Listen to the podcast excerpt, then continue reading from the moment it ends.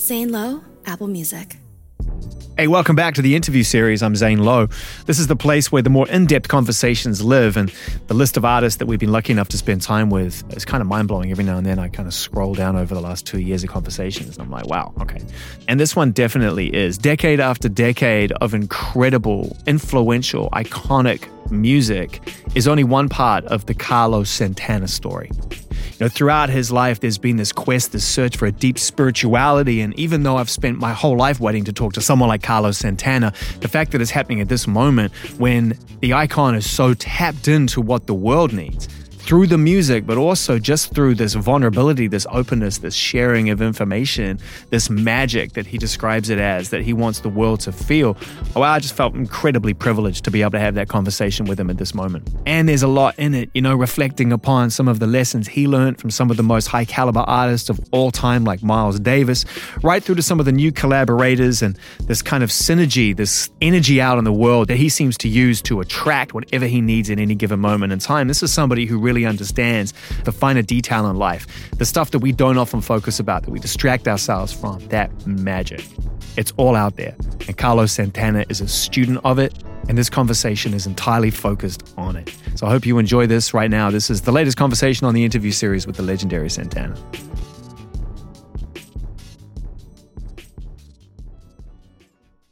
Aloha. Aloha. Wonderful to meet you. Nice to meet you too. I'm loving this album. The way it starts, I mean, it begins with this beautiful reflection which tees you up for what I would consider to be a perfect roller coaster that reflects how life is right now. You know, there's righteousness, there is soothing, there is dancing, there is thinking, loving, loss. I really feel like you went deep on this record, Carlos Santana. Thank you so much. I keep sharing with everybody, there's a divine intelligence orchestrating all of this to happen, you know, all these incredible artists and writers and producers, just like Supernatural. It's an extension of Supernatural. This is why I call it Blessings and Miracles. Probably 60% of the artists and arrangers and producers and writers I have yet to meet in person. You know, all this was done with Zoom, with impeccable integrity and sincerity. I just closed my eyes and they're right next to me when I play my guitar, you know. So I learned that when I began, it was like records and then 8-track and cassette and, you know, and we go through all this, but it's like changing faucets. The water is the same. Yeah. Music is the living water that people need to receive hope and courage outside any church, outside any religion beliefs. Nothing works faster on the molecular structure than frequency of sound, resonance, vibration, which is the same thing that Nikola Tesla was talking about. If you want to know God, learn energy and frequency. And I was like, wow, you know. So we're on the right track because we're honoring those two words. Impeccable integrity gives you a spiritual traction, you know, not blah, blah, blah, blah, blah, but actually a frequency that uplifts people into believing that they are worthy of grace. Grace is all around us, but in order to access it, we must have gratitude. You know, it's funny you talk about the idea of energy as a form of attraction and the idea of being able to communicate with impeccable integrity and leaning into the spiritual aspects of life, which I hope we're starting to evolve into as a species. But the night is darkest before the dawn.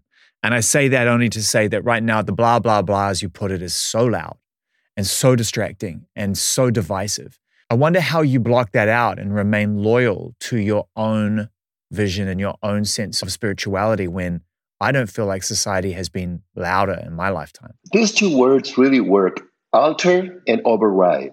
Alter any perception that comes from fear, I mean, from your mind or from the world outside, you know.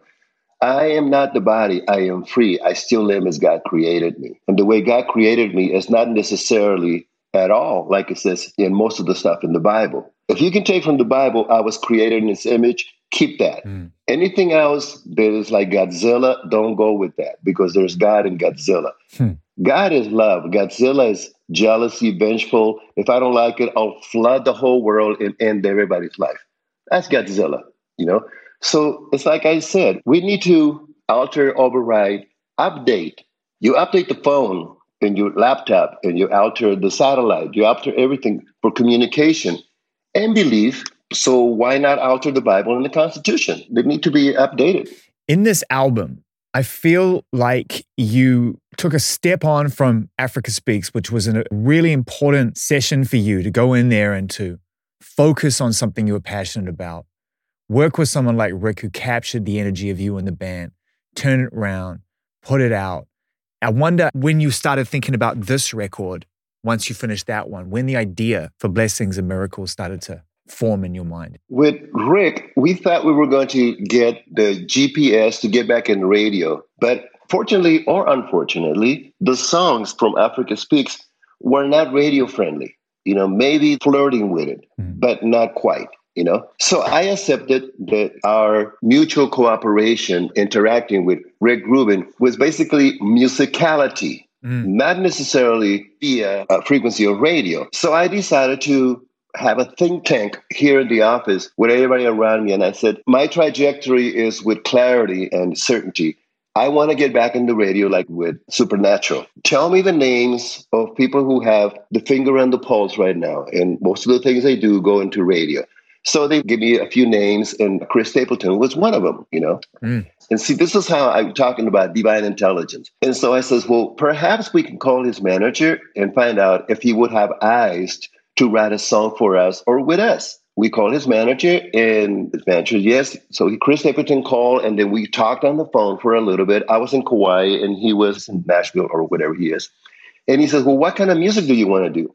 I says, I want to create music like Bob Marley and John Lennon, mystical medicine music to heal a twisted, crooked world infected with fear and separation. And so he says, okay, I'll get back to you. So he comes back and he writes the song called Joy, you know, which has got elements of everything that we love, from Bob Marley to country music to a gospel black choir, you know. So the main thing about any interview that I do is to encourage people to believe that there is divine intelligence, whatever you want to call it, God or sweet baby Jesus, Buddha, Krishna, whatever you want to call it, it's okay, but call it. Because it's waiting to give you an avalanche abundance of blessings and miracles. When you hear a song like Joy, when Chris sends it back to you, how does it make you feel the first time you listen to it, before you start to arrange it or add things to it, produce it, mix it, print it? Well, my whole body went into a jolt. First gratitude and then jubilation because the song is Joy. And then I realized, man, you know, God really, really loves me, you know, because I just submit a request, which is prayer, and it's answered immediately with Chris Stapleton's heart and his spirit, his light, his soul. And so this is what I want to talk when we do interviews. I invite people because there's an imposition or an invitation. And I invite people, look at yourself in the mirror and say, I am worthy. I have a deep sense of self-worth because God made me. I must be pretty good. So what does success, how does that play into that feeling? Because that is a very simple mantra, which many people find very difficult to acknowledge. It's not easy for a lot of people to come to that conclusion. It takes real work. And I think a lot of artists search for that sense of self-fulfillment and success. So as somebody who has sold, you know, tens of millions of records, won multiple Grammys and things that are held in high regard for the most part with the artist community and whatnot, and achieved that construct of success according to others, only to arrive in this conversation with me right now and say something very simple, that I am worthy and God loves me. How do you reflect upon your success now that you've arrived there? My mother said to me with clarity, you are who you are because of God, and you have what you have because of people, because they buy the A-track, the cassette, the record, and now, you know, streaming. So you must be grateful to both, you know. And so my mother set in my perception, she implanted in my subconscious a reality beyond being a personality. A lot of my friends, you know, all of them, from Prince to everybody, when they would call me, they would ask me specific questions, and I would give them specific answers, and then they would say, I'll call you back, sir. And then they hang up. And what I would share with them is like, what is the reason that you're putting all your gift to work? For me, the reason that I put my gift, which is the language of light through music, the language of light knows no boundaries with religion or countries or nation or patriotic. All that stuff, we alter and override that mentality because that mentality basically is dealing with a corrupt business. There's a business of selling fear. You know, patriotism is prehistoric. So music to me is that universal language that reminds everyone You are a multidimensional spirit, and the sooner you spend more time with you, that you, instead of the other you that is fragmented with fear and justifies, excuse the expression, stupid. I mean, there's something about this planet that is really fascinated with dangling money and making you believe that the only way you're going to pay your rent is by behaving an infantile, childish, stupid, and vulgar and crass way. And I'm like, no, impeccable integrity will be more profitable and more lucrative than stupid. Yeah, facts. And yet we see some of our greatest heroes fall prey to stupid. You talked about Prince. I think what shocked the world the most was that someone with that kind of gift and that kind of talent found himself in such a dark place. And it was such a tragedy. Selfishly, we all just miss the artist and the music. He was your friend.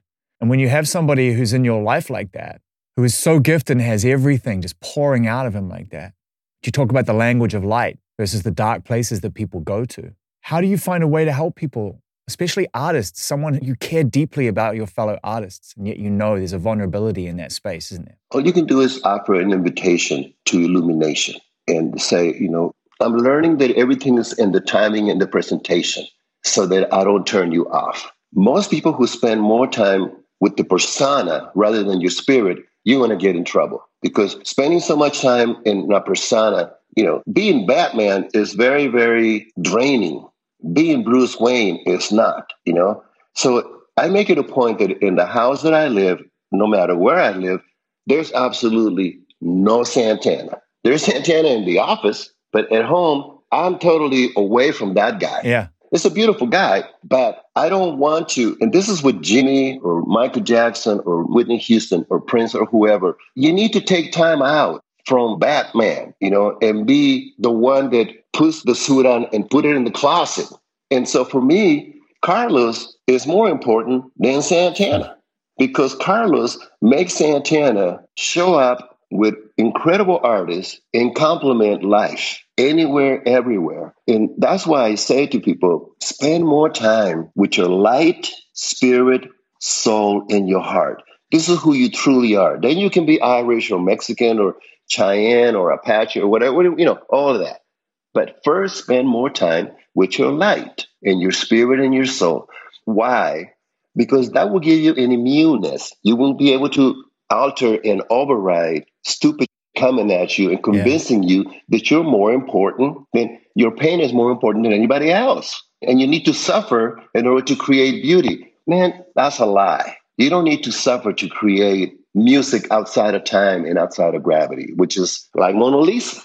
Mona Lisa's outside of time and outside of gravity. She's suspended in eternity. But you have it in you, and I have it in me, the same divine intelligence that created that. Spend more time with it, and you will have more fun. You won't have to be miserable. You know, some people are not happy unless they're miserable. I don't want to be like that. I find that to be very boring and predictable. It's really inspiring to hear somebody talk with such clarity about emotions and observations that at times feel hard to reach and seem muddy to people. You said before, we're very good at distracting ourselves, I think, and being distracted. But it takes work, and I can tell that you've remained disciplined to get to this place where it now flows naturally from you in conversation through music. When did this start? Where were you when your life turned a corner? Where were you and how old were you when you realized you had to make a change because you were, to quote you, in some stupid... Yeah, thank you for asking that. This was in 1972, and I started hanging around with Larry Coryell and John McLaughlin, and they have a connection with a spiritual teacher from India named Sri Chinmoy, who used to hold meditations across from the United Nations. So what I heard was like, you need spiritual discipline. You need to go like this instead of like that, or instead of like this. Because if you see anybody around you, they're either dying or they're walking dead. Because they're feeding their ego and they're not allowing their spirit to truly manifest more light. So I made a conscious decision to embark on this path called Love, Devotion, and Surrender with John McLaughlin. And I discovered that through discipline, I would be really, really, really free. And it wasn't easy because, as you say, discipline is something that teenagers really hate. Yeah. And so I said, well, I'm not a teenager anymore. I'm in my 20s. And I want to do something. I want to be like John Coltrane. I want to be like Einstein. I want to be like Arthur Ashe.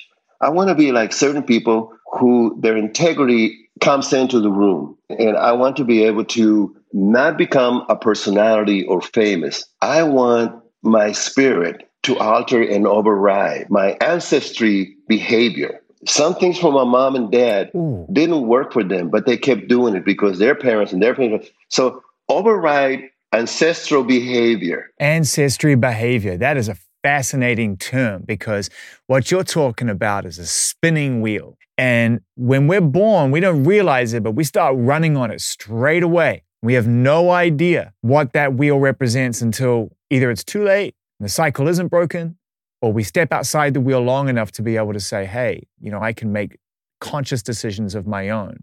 That's deep, what you just said right there. Conscious decisions, that's what this interview is about. Yeah. About making conscious decisions. Yeah, you know, when you say, what is the collective lesson we can all learn from this about love? That's what this music is about. Blessings and Miracles. And guess what the enemy of conscious decisions is? Ego. Because that is driving you into subconscious distractions, anything to feed that.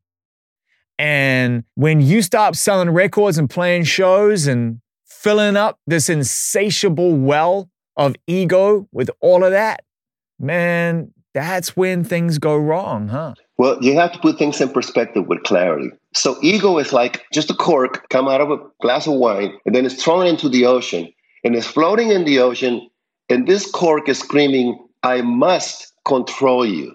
You're a cork, and you're trying to control the ocean. Yeah. You know? And so for me, I wake up in the morning, and before I put my feet on the ground, gratitude allows me to know the difference between my ego and myself, because ego does not know anything or wants to know about gratitude, because I'm the cat's pajamas. I'm it. I know everything. And you go like, that's going to lead you into a misery ditch really quick.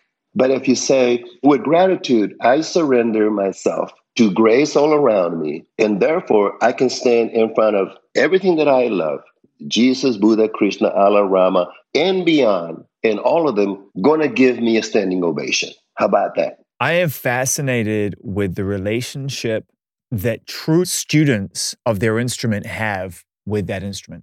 I've spoken to many artists who I consider some of the best at playing their respective instruments. And I always ask a variation of this question, which is, how do you relate to the guitar when you're not playing it in front of us or we don't hear it on the record? What is your relationship like on the days off? Oh, that's a great question. I just texted my brother, Eric Clapton, yesterday, and I said, today is a great day to take my fingers for a walk with Mr. Confidence, Albert King. And so I played all day next to Albert King. I played his record. This is just going to be Albert King's day. Tomorrow will be Coltrane or Aretha or Marvin Gaye, but today is Albert King. Because Albert King made notes sound like shining diamonds out of all the guitar players. You know, there's a lot of great guitar players. But there was a reason why Stevie Ray Vaughan listened to Albert King so closely, like I'm listening to it right now. I don't listen to him exclusively only because I love Miles and Coltrane and Wayne and Herbie. But nevertheless, yesterday when I sent that to Eric, taking my fingers for a walk with Albert King. I love the idea of you still searching for that simple joy of being a kid, being a fan. That's how you learn. You play along to things. You put yourself in that wonderful imagination zone of like, right now I am in the room with Albert King, just like you were when you were a kid listening to those records. Yeah, tomorrow I'm going to hang out with Bob Dylan and Miles Davis and find out their modum operandum. If there is such a thing, it's a modum operandum for Bob Dylan or Miles Davis, which there is. Being around them and being accepted or hanging around in their sanctum. Yeah. Because they were very, very different people. Yeah. You know, Bob Dylan and Miles Davis, with all respect to a lot of people, they're not pedestrian people. Yeah. You're talking about spirit personalities. They have a deep, deep awareness of the big picture, the grand design. And in one note, Miles Davis captures eternity every single time. It's crazy. Bob Dylan, in the phrasing, blowing in the wind. You know, that's forever. When people were making songs about She Loves You, Yeah, Yeah, Yeah, or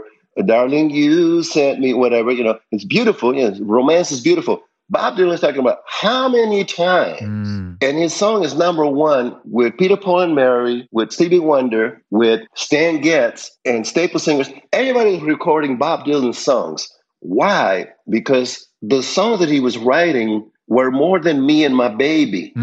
This is me and my multidimensional family. Yeah. And that's what made Bob Dylan's, I don't know if he sees himself like that, but since I first heard him, I knew that he was a voice that transcended the ceiling of mentality. You have constantly set yourself this musical objective, I feel, through your music to reach those places and have done so.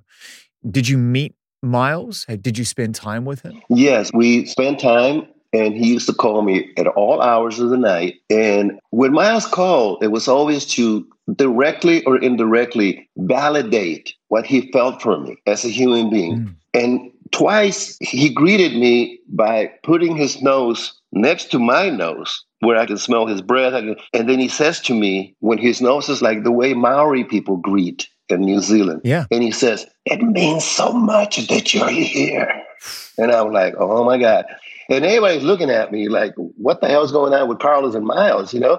Quincy Jones and Eddie Murphy. I mean, everybody around me. And Miles comes directly to me, not to anybody else. And then he greets me like that. Like a hongi. Yeah, and I was like, oh my God, am I dreaming? This is so very surreal. He did it twice, though. He did it at Every Fisher Hall, and he did it in a boat for his 60th birthday. And so for all these years, I was never mentioned in the Grammys. And it didn't bother me because my phone would ring and it would be Miles Davis or Pharoah Sanders or Wayne Shorter or Stevie Ray or Eric Clapton, you know, and I'm like, I'd rather have this than that.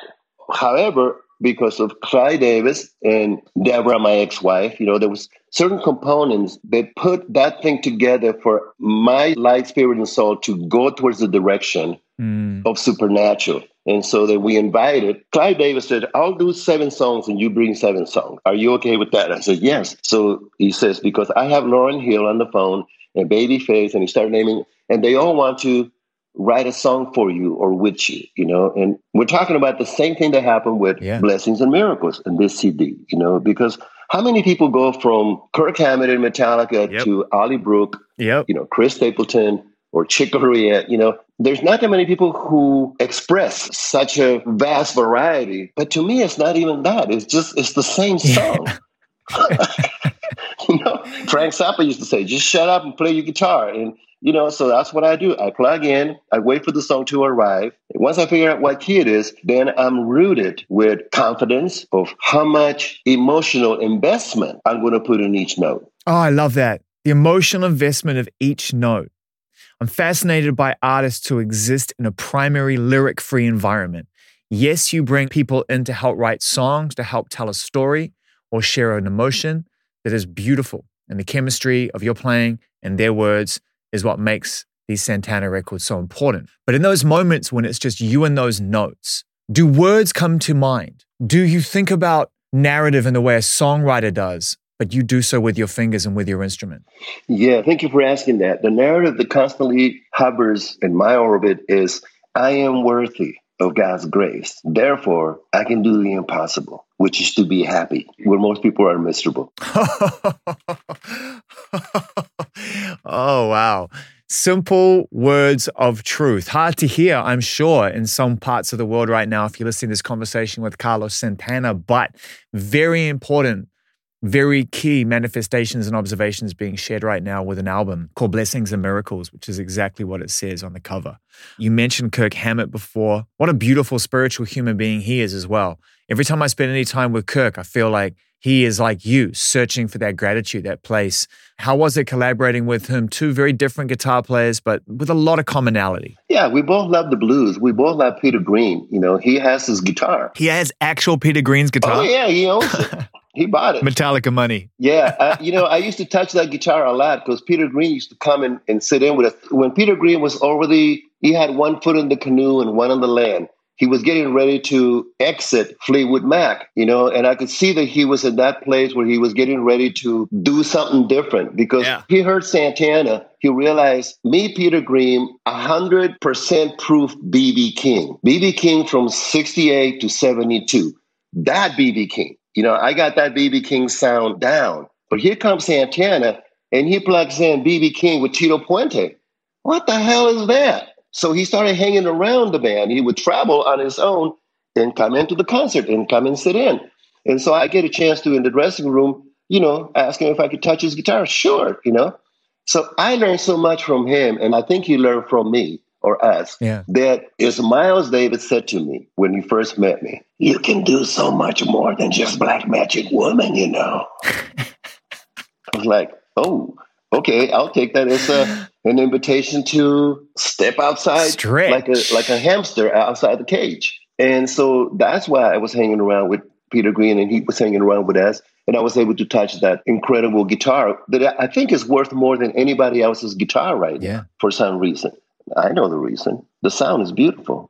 You know what? It's like Merlin's magic wand kind of thing. Yeah. That guitar. For some reason, everybody reveres that guitar. With all respect to all my other guitar friends, is something that is very, very sacred and magical. So I want to ask you, as somebody who recognizes the skill and the ability of someone like Kirk Hammett, even though when he goes on stage and plays with Metallica, it's 100% Metallica. But I want your impression when Metallica arrived on the scene and started really inventing. And I said this to the band the other day. I had all four members in front. I said, you know, you invented it. You know, you, as someone said, your Winter Olympics curling, you know, no one really watches curling until it's the Winter Olympics final, and then everybody watches curling, right? That's what Metallica is, you know, that's what Santana is. So did Game recognize Game? When you saw them come out, did you go, huh, these guys are inventors. I see what's going on here. Yes, of course. The seeds came from Richie Valens, and then it went into Peter Green, Orwell, Green Manalishi, before Led Zeppelin.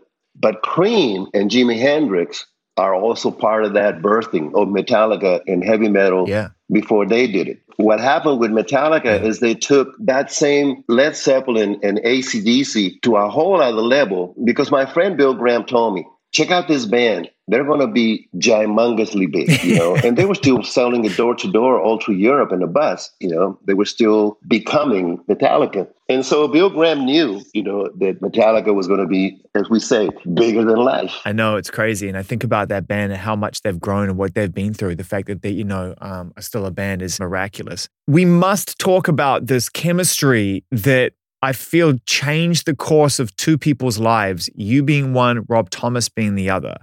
Rob Thomas being a darling of American FM radio at the time, somebody who'd had enormous success with Matchbox 20.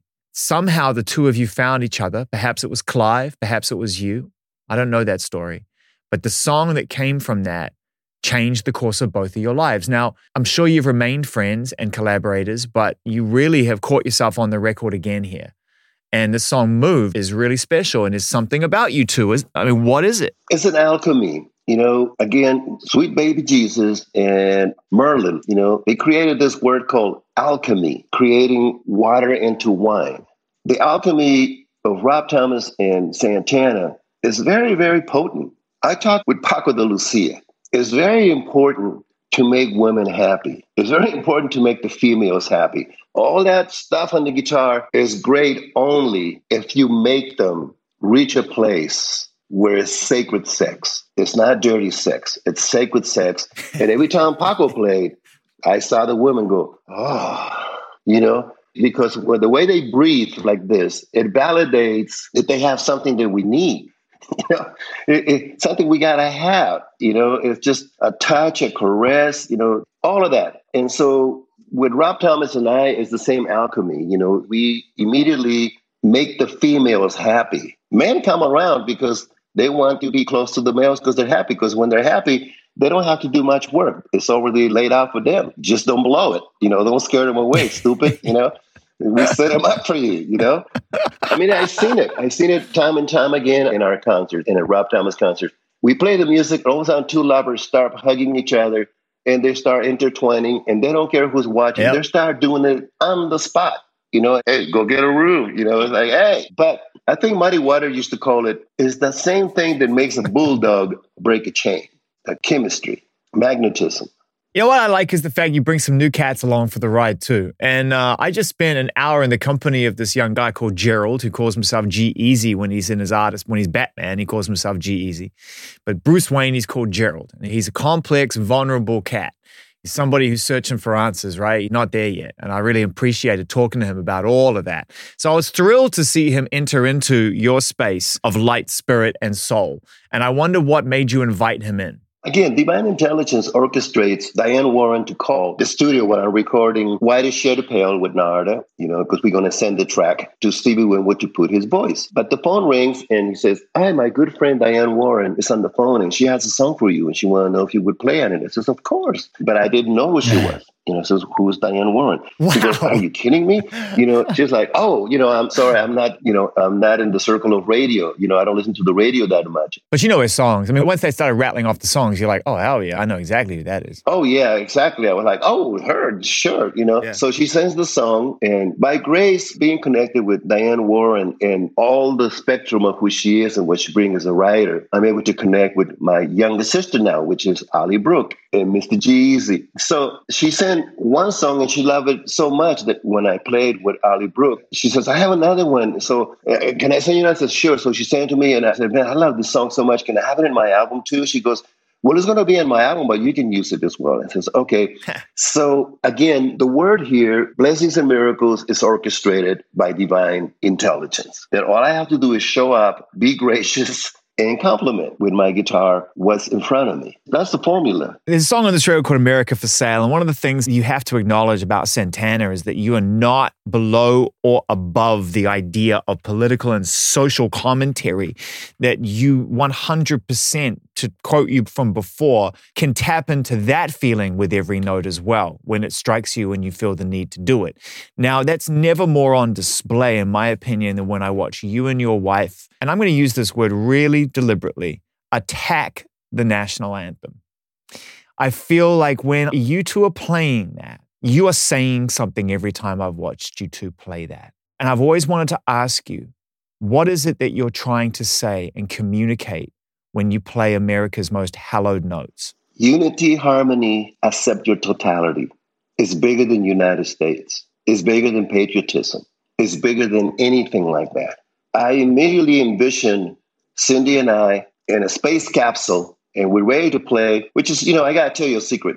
I always rehearse when we do the sound check and before, you know, the whole thing happens. And I play the song differently so that it's accepted and they won't go crazy on me. Like, oh, my God, great. You can't play it like that. You know, are you crazy? So I do the polite part, you know. And they're like, oh, he's going to be all right. It's not harmful, or he's not going to desecrate the national anthem. But when we play it for real, let's go freaking bananas. You know, let's go bananas and bring Marvin Gaye with sensuality. Let's bring Jimi Hendrix and Metallica or whoever and Sonny Chirac.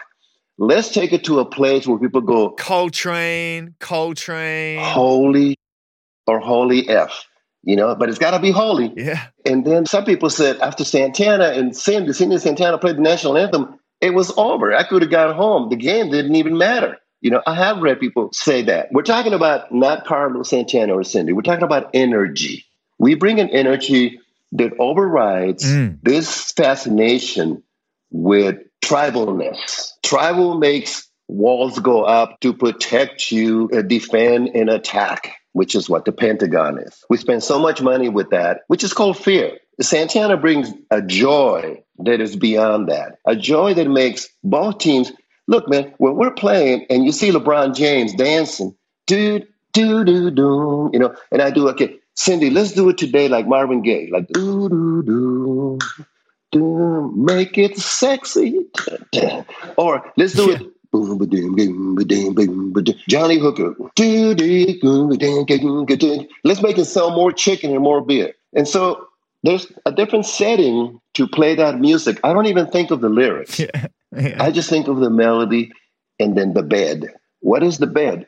And we're in a spaceship and we're watching the whole planet being one, not fragmented nations, one. And that gives me an edge over a lot of bands because a lot of people don't see the grand design. aerial view, look at the big picture, see the grand design in every note. That's different. Man, you're a real one. I mean, how do I finish this without making obvious statements? I'll just dive straight in. So we could never have met and had this conversation, and I would have believed all this to be true just purely through the way that you communicate and express yourself through your music. You know, you are directly connected to the joy, as you put it, and the Holy Spirit that brings music to life. It's a magic that no matter how many conversations I have or dance around architecture, I'm never going to truly be able to understand, and why would I want to? But being able to sit here and have a conversation with you for the better part of 50 minutes and dive into just a little fraction of how you put it all together in your heart and soul has been a total privilege. So I appreciate you. I hope we get to do it again. If we do, we'll pick up exactly where we left off. Carlos Santana, thank you. Thank you. Always at your service, man. Stay splendiferous. Blessings and Miracles, the brand new album from Santana, sitting alongside a life's worth of incredible, iconic music right now. Stream it on Apple Music, and while you're here on the interview series, add a rating or a comment. We appreciate it. And we're back again next time, celebrating a milestone with French duo Air right here on the interview series. That's coming soon.